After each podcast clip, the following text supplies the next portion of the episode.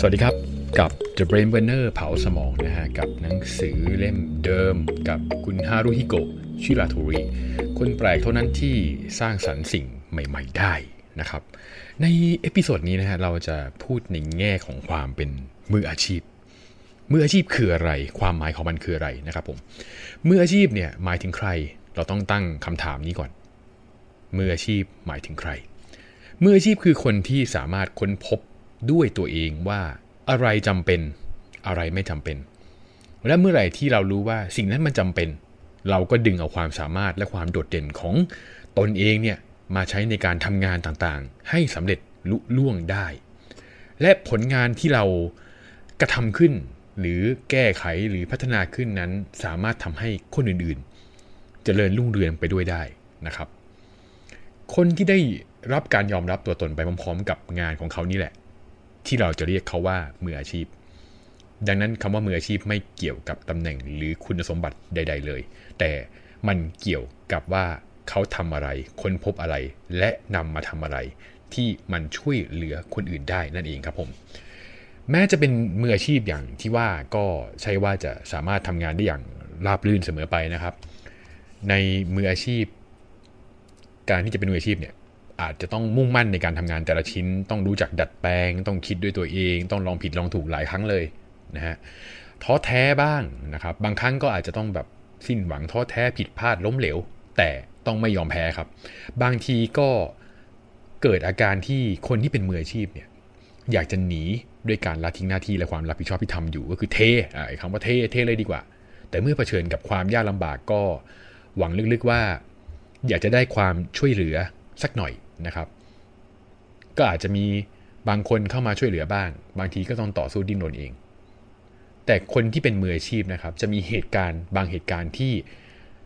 กลับมาทำให้พวกเขายืนหยัดได้อีกครั้ง ระหว่างที่กำลังจะทำงานหรือกำลังทำงานให้เสร็จนะก็คือบางจะมีบางอย่างนะฮะที่คนที่เป็นมืออาชีพเนี่ยจะไม่ทิ้งงานของตัวเอง แล้วก็กลับมาแก้ปัญหาให้เสร็จ ไม่ว่าจะเป็นโดยบังเอิญหรือไม่ก็ได้รับการช่วยเหลือ หรือไม่ก็สามารถรู้แจ้งถึงปัญหาที่เขาเรียกว่าแก้ไขปัญหาได้ทันท่วงทีนะครับ และมืออาชีพเนี่ยก็คือคนที่ในท้ายที่สุดเนี่ยจะหันหน้าเข้าหาคนอื่นๆ พร้อมกับกล่าวคำขอบคุณครับผม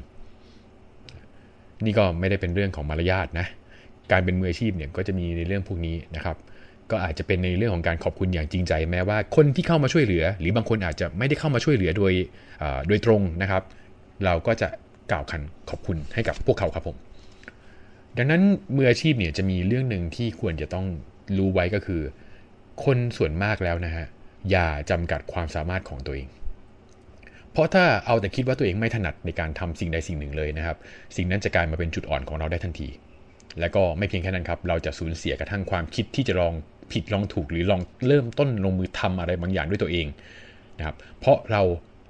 ผูกมัดความคิดและการกระทำของตัวเองลงไปเรียบร้อยแล้วนะฮะทำให้รู้สึกว่าฉันทำไม่ได้หรอกฉันไม่สามารถที่จะทำได้ เพราะความสามารถฉันมันจำกัดนะครับ แม้บางคนจะเข้าใจความจริงข้อนี้ดี แต่บางทีก็ยังเผลอไปจำกัดความคิดและการกระทำของตนเองในรูปแบบอื่นๆ ให้เป็นไปได้ เหมือนกับแบบเหมือนเป็นไปได้น้อยลงอะ่ะเออแล้วก็เช่นแบบ จำกัดว่าตนเองมีนิสัยยังไง ฉันไม่สามารถก้าวข้ามผ่านข้อนี้ได้หรอกนะฮะความเชื่อที่ว่าคนเราแต่ละคนเนี่ยมีนิสัยหรือบุคลิกท่าทางติดตัวมา ไม่ต่างอะไรจากการเชื่อภาพลวงตาหรือเรื่องที่จินตนาการขึ้นนะครับ มองดูความจริงให้ออกดีกว่าว่าเออเราจะรู้ว่าเราจะเปลี่ยนเปลี่ยนไปเป็นอะไรได้เสมอแหละ ก็คืออยากจะบอกว่าจริง ๆ แล้วเนี่ยเราทำได้ครับผมนะฮะตรงนั้น คนเราไม่ได้มีตัวตนในแบบที่ถูกจำกัดนิสัยไว้ตายตัวนะฮะเราจึงไม่ควร ไปคิดมากกับเรื่องของความสามารถที่จำกัด หรือนิสัยหรือคำพูดของคนอื่นนะครับ หรือตัวเองก็ตามเนี่ยนะฮะอีกอย่างที่เราควรจะทำนะครับ นอกจากจะไปจำกัดความสามารถของตัวเองนะครับ อย่าไปให้ความสนใจในเรื่องที่ไม่เป็นเรื่องที่ทำให้ยิ่งงมงายจนเสียความเป็นตัวเอง ในด้านความคิดและการกระทำเช่น ราศีเลือดกรุ๊ปอะไร ปีนักสัตว์อะไรคนไทยไหน ESTJ NFTJ อะไรพวกนี้นะครับ มันยิ่งไปเพิ่มขีดจำกัด นะครับขีดจำกัดที่เรารู้สึกว่ามันก้าวข้ามผ่านไปไม่ได้อะและมันเป็นข้อที่คุณไม่สามารถที่จะวิ่งออกจากกล่องตัวนั้นได้เลยนะครับ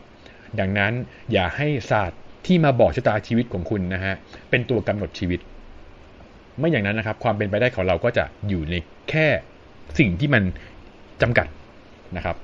เป็นการทำให้ตัวเอง ขดเล็กลง ความฝันเล็กลง การกระทำหลาย ๆ อย่างก็จะเล็กลงนั่นเองครับผม อย่าไปมัดข้อจำกัดของเราไว้ และจงค้นหาสิ่งที่เราถนัดเพื่อไปเป็นมืออาชีพครับ